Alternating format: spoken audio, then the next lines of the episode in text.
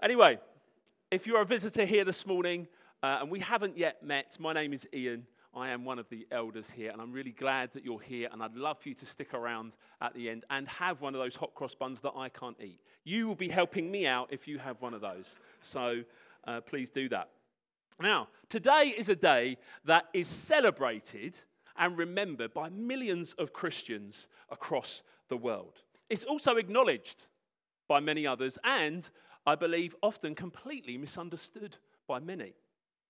There are many events throughout history that have changed the world and that we remember. Um, for instance, the First and Second World Wars were fairly big events that changed the world. Many people seeking peace afterwards. Millions of people grateful for the basics that were available that weren't available during wartime. Some of you will be old enough to remember rationing.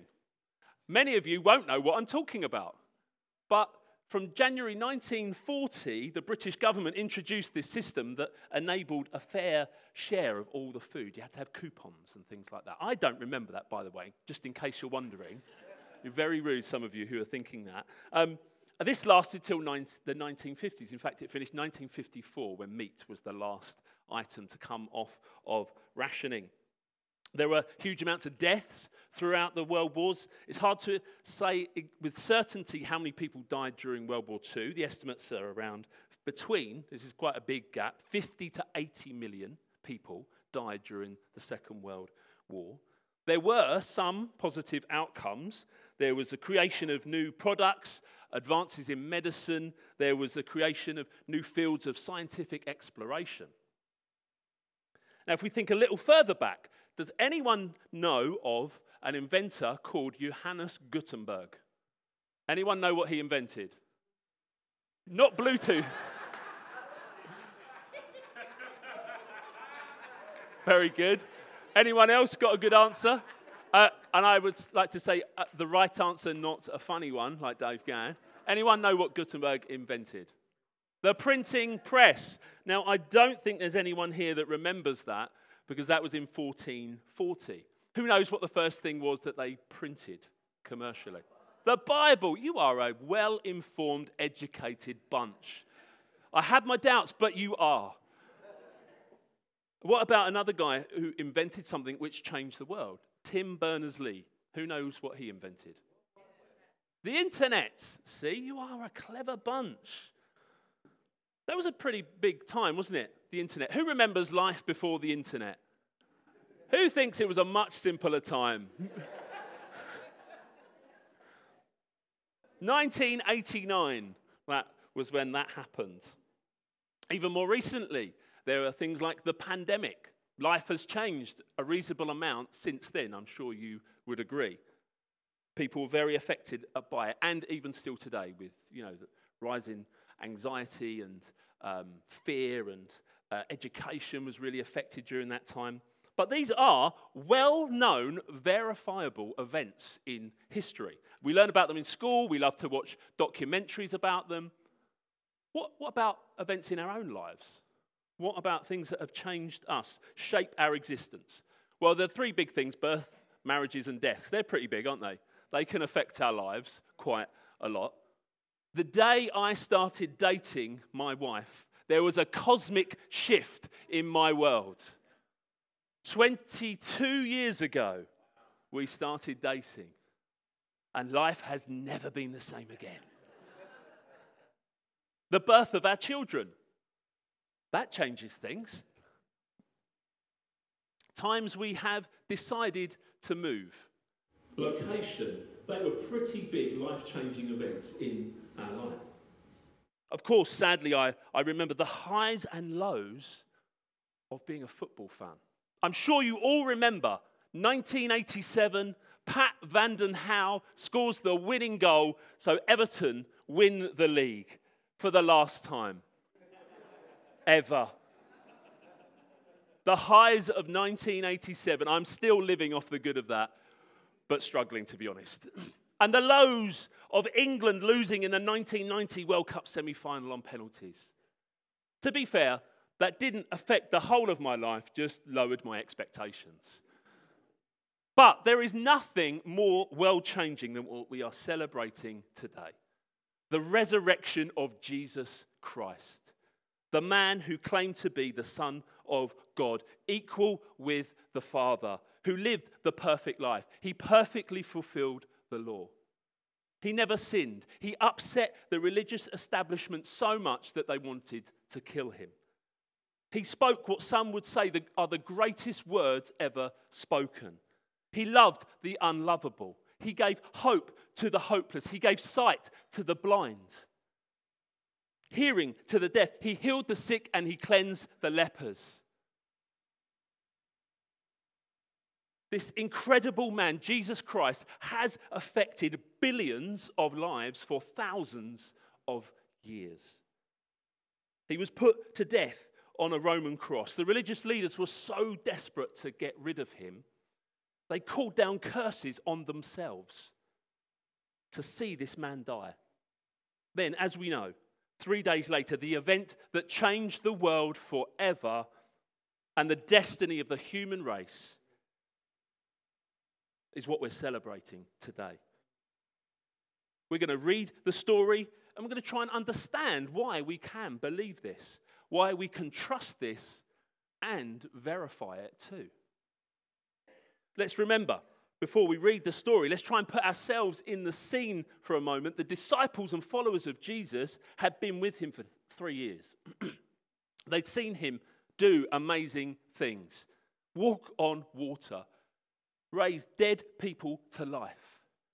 And then they see their master arrested where he was beaten, whipped, spat upon, nailed to a cross, and they watched him die. Then he was taken down from the cross, put in a tomb by Joseph of Arimathea and Nicodemus. The Bible calls them the secret followers, where they laid him in a tomb, and a stone was rolled across the entrance, sealed and guarded by Roman soldiers. And then, three days later, the women, uh, followers of Jesus, going to the tomb where they wanted to anoint the body. So, we're going to read from the Bible, the Gospel of Luke, from chapter 24. It says, But on the first day of the week, at early dawn, they went to the tomb, taking the spices they had prepared, and they found the stone had rolled, rolled away from the tomb. But when they went in, they did not find the body of the Lord Jesus. While they were perplexed about this, behold, two men stood by them in dazzling apparel. And as they were frightened and bound their faces to the ground, the men said to them, Why do you seek the living among the dead? He is not here, but he has risen. Remember how he told you while he was still in Galilee that the Son of Man must be delivered into the hands of sinful men and crucified, and on the third day rise. And they remembered his words. And returning from the tomb, they told all of these things to the eleven and to all the rest. When we read the Gospels, we know that Jesus had previously told them and predicted his death and indeed his resurrection. The disciples at the time would not have fully understood Jesus. They would also would have needed some convincing when he had actually risen. In the Gospel of John, Mary Magdalene saw the empty tomb and went back to tell Simon, Peter, and John. And in the Gospel of John, I love how John words this, by the way. Early on the first day of the week, while it was still dark, Mary Magdalene went to the tomb and saw that the stone had been removed from the entrance. So she came running to Simon Peter and the other disciple. This is John referring to himself. This is John, the one that Jesus loved. Had I mentioned that? And said, They have taken the Lord out of the tomb and we don't know where they've put him. So Peter and the other disciple, John, started for the tomb. Both were running. This is a very important thing, detail John felt needed to go in the gospel. But the other disciple outran Peter and reached the tomb first. I can imagine if this was me and Jeeves, I definitely would have put that detail in. I can imagine a similar, similar sort of relationship between Peter and John. I sometimes wonder if, like, when Peter got to glory, he starts reading John's gospel. He's like, oh, this is good, John. Some strange wording in here, but this is good. And then he gets to the end. He's like, uh, John, John, what, why, why, you, why did you need to put that in? Anyway, so John gets there. So Peter and the, they decide it was outrun, and then John gets there. He says he bent over and looked in at the strips of linen lying there, but did not go in. Then Simon Peter came along from behind him and went straight into the tomb. He saw the strips of linen lying there, as well as the cloth that had been wrapped around Jesus. The cloth was still lying in its place, separate from the linen. Finally, the other disciple, did I mention who had reached the tomb first, also went inside. He saw and believed. They still did not understand from Scripture that Jesus had to rise from the dead. And then the disciples went back to where they were staying. I love that detail. John, did I mention it? Just in case you didn't get it, I'm going to mention it twice. I outran Peter, I got there first. And we know that later on in the Gospels, Jesus appears to his disciples. He appeared to more than 500 people that could attest to his resurrection. He appeared to the disciples, to Thomas, who said, Unless I see his wounds and touch them, I won't believe. And he saw Jesus and he believed. After this, we see the ascension when Jesus goes up to heaven and the Christian faith explode across the world following Pentecost, the pouring out of the Holy Spirit on all believers. They were at first called followers of the way. Even today, this story of the resurrection is affecting and changing lives. People still meet today with the person of Jesus, who put their trust in him and follow him and have the reassurance of eternal life. They have a peace that surpasses all understanding.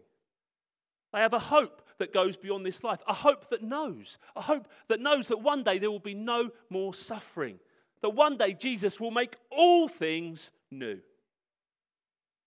Now, you might say, it's all very well you saying this, Ian, but isn't the Bible just a book written thousands of years ago that's been changed hundreds of times? Well, the amazing thing is that we celebrate today is that it is true. And we know that the life, death, and resurrection of Jesus Christ is true and verifiable. The stone was rolled away, not so Jesus could get out. So the disciples could get in. They could see, and so can we today.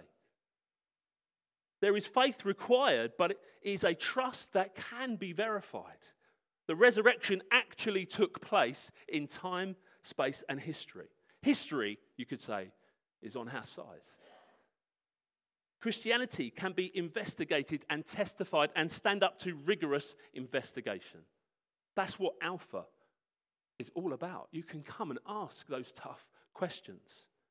Struggle to trust the authenticity of the Bible? Well, we're going to watch a video that's just going to help us understand that.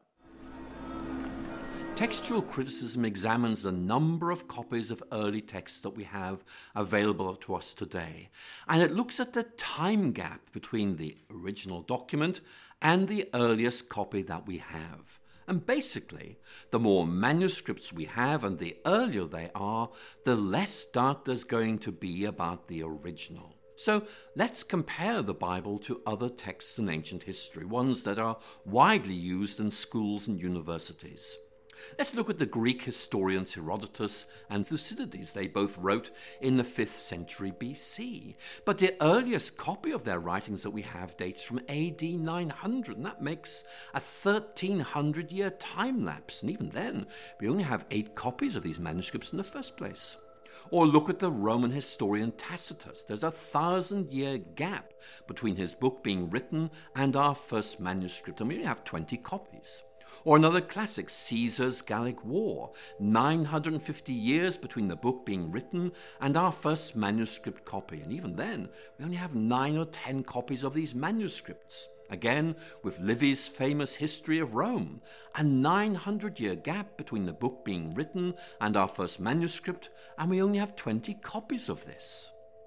But when it comes to New Testament, well, it's very different. The New Testament was written between about 40 and 100 AD, and we have manuscript evidence going back as early as 130 AD, and full manuscripts by 350 AD. And we have more than 5,300 Greek manuscripts, 10,000 Latin translations, and 9,300 others. So, you know, we can be pretty confident in the accuracy, the authenticity, and the integrity of the New Testament scriptures that have been passed down to us today.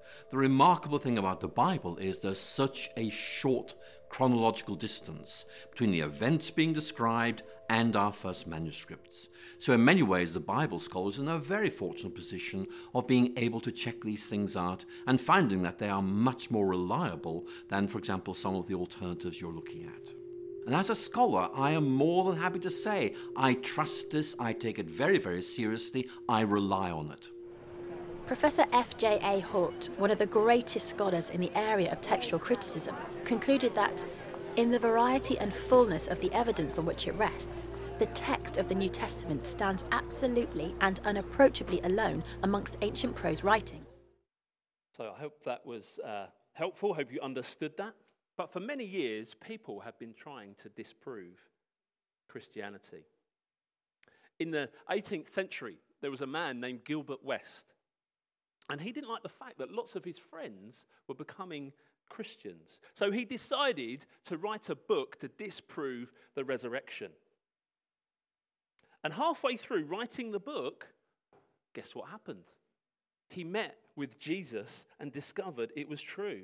This was written about them several years ago. In the 1740s, while studying at Oxford, English poet Gilbert West and the Baron George Lyttelton set out together to disprove two major events in Christian history Saul's conversion and the resurrection. After a year of painstaking research, each eventually concluded that Saul was genuinely converted and Jesus genuinely rose from the dead and they became Christians. Oh, but you might say, that was Gilbert years ago. In the 19th century, in America, there was a guy called Ingersoll. He was a famous atheist. He didn't like the fact that Christianity was growing. He had a friend, a famous general called Lew Wallace. He said to his friend, We need to do some damage to Christianity and to the church. We need to write a book to disprove the resurrection. So, Lew Wallace started to write the book. All the while, his wife, who was a Christian, was praying. And by chapter four, Lew Wallace met with Jesus and he wrote the book the other way round. And he wrote a book called, anyone know what Lewis Wallace wrote? Ben Hur. In the 20th century, there was a lawyer and journalist called Frank Morison. He wanted to destroy the belief of the resurrection. He knew as a journalist how to research, and he was also a lawyer, knew how to understand what the evidence was. In his research, he managed to amass so much evidence for the resurrection, he met with Jesus and wrote his book, Who Moved the Stone? The same thing happened to Lee Strobel. His wife became a Christian. He thought she'd joined a cult, so he wanted to disprove it. He wanted to know is there credible evidence that Jesus of Nazareth was really the Son of God? Lee Strobel was a, a, a legal editor of the Chicago Tribune. He cross examined dozens of experts with doctorates from schools like Cambridge and Princeton. They were all recognized authorities in their own field. He challenged them with questions like How reliable is the New Testament? Does evidence exist for Jesus outside of the Bible? Is there any reason to believe that the resurrection was actually an event? And you know what? He found after all of his investigation, it was true, verifiable, and he gave his life to Jesus. So, if you really do want to meet with Jesus, I suggest you write a book trying to disprove the resurrection.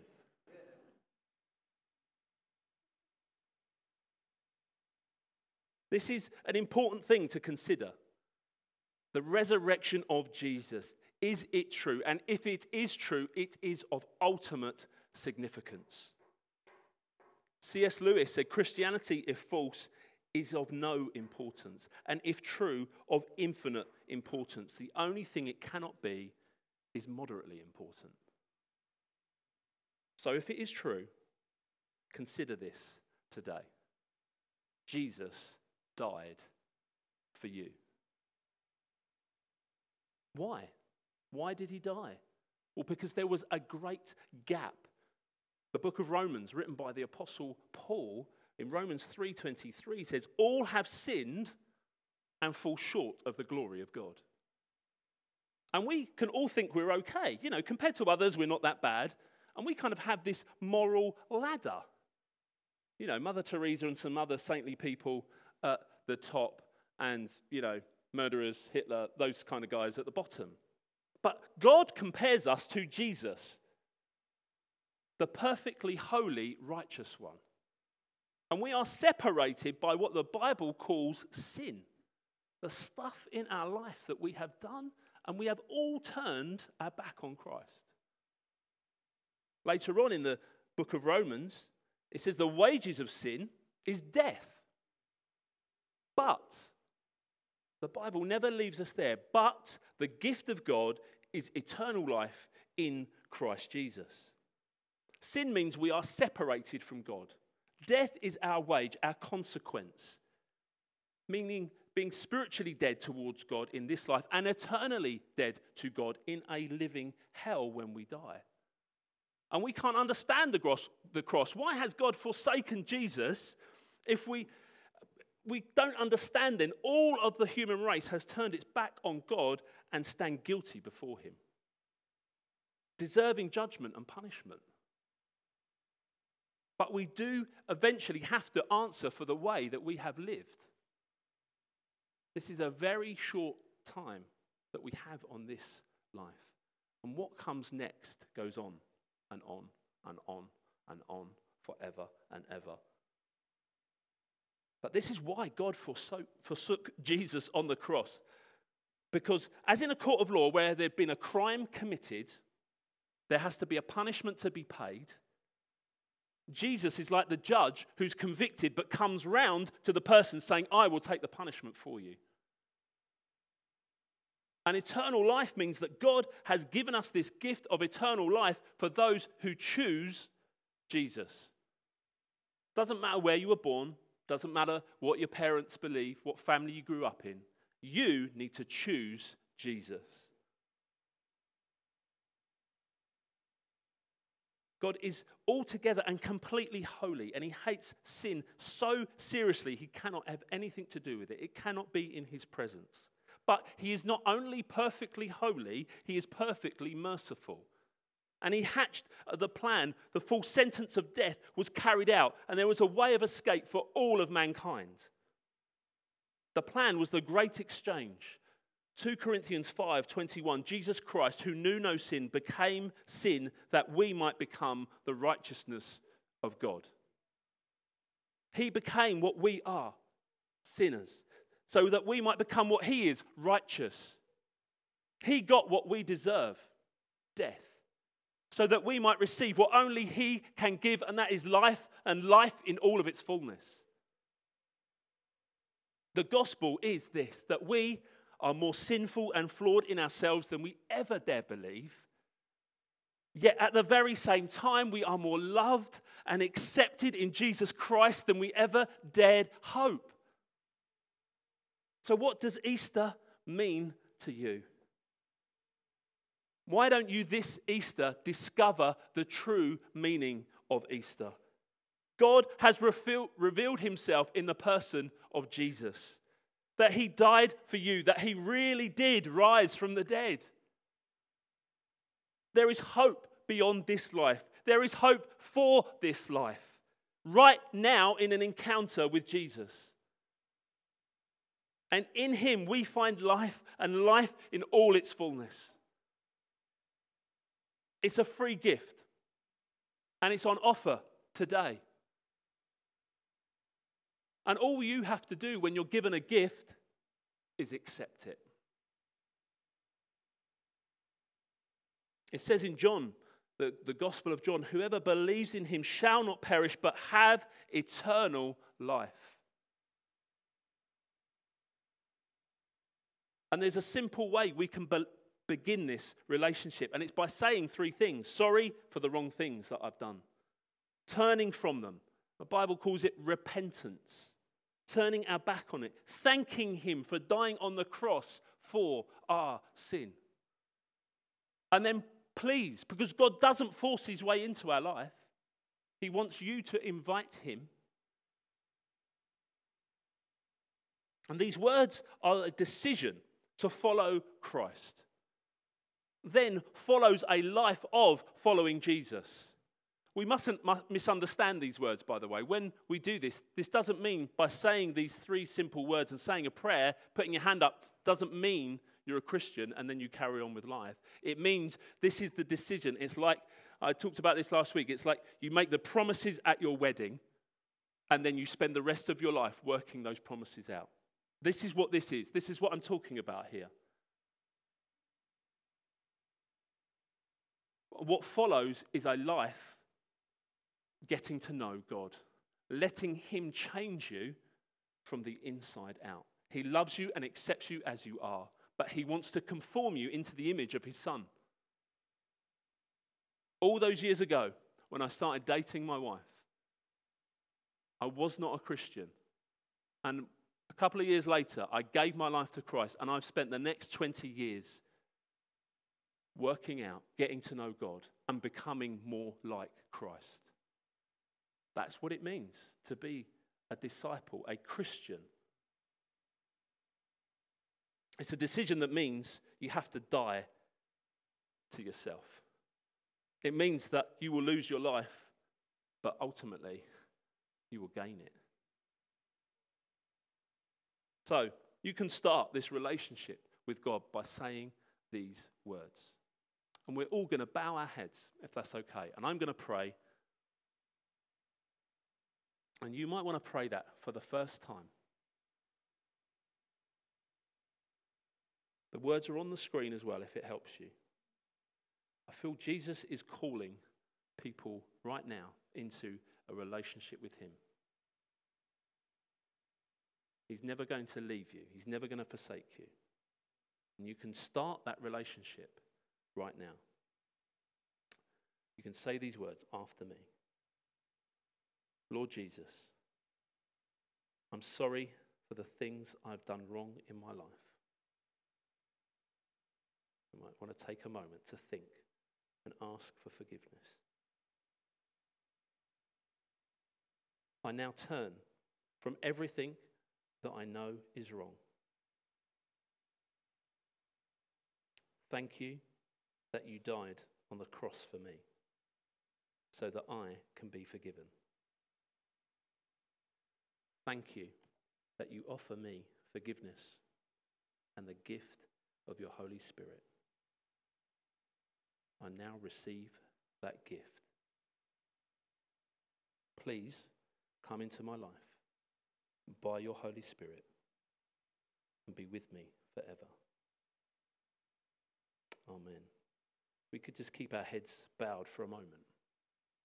You might want to just consider it if you didn't pray that. Maybe God is just speaking to you. And if you did pray that for the first time, just while everyone's got their heads bowed, maybe you could just raise your hand just so I can know.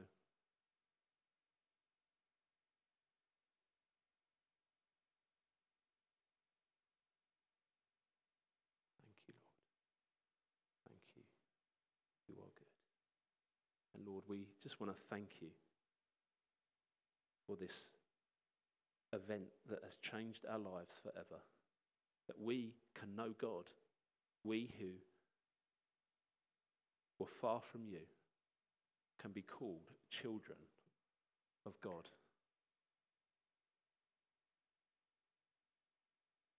Amen. Amen.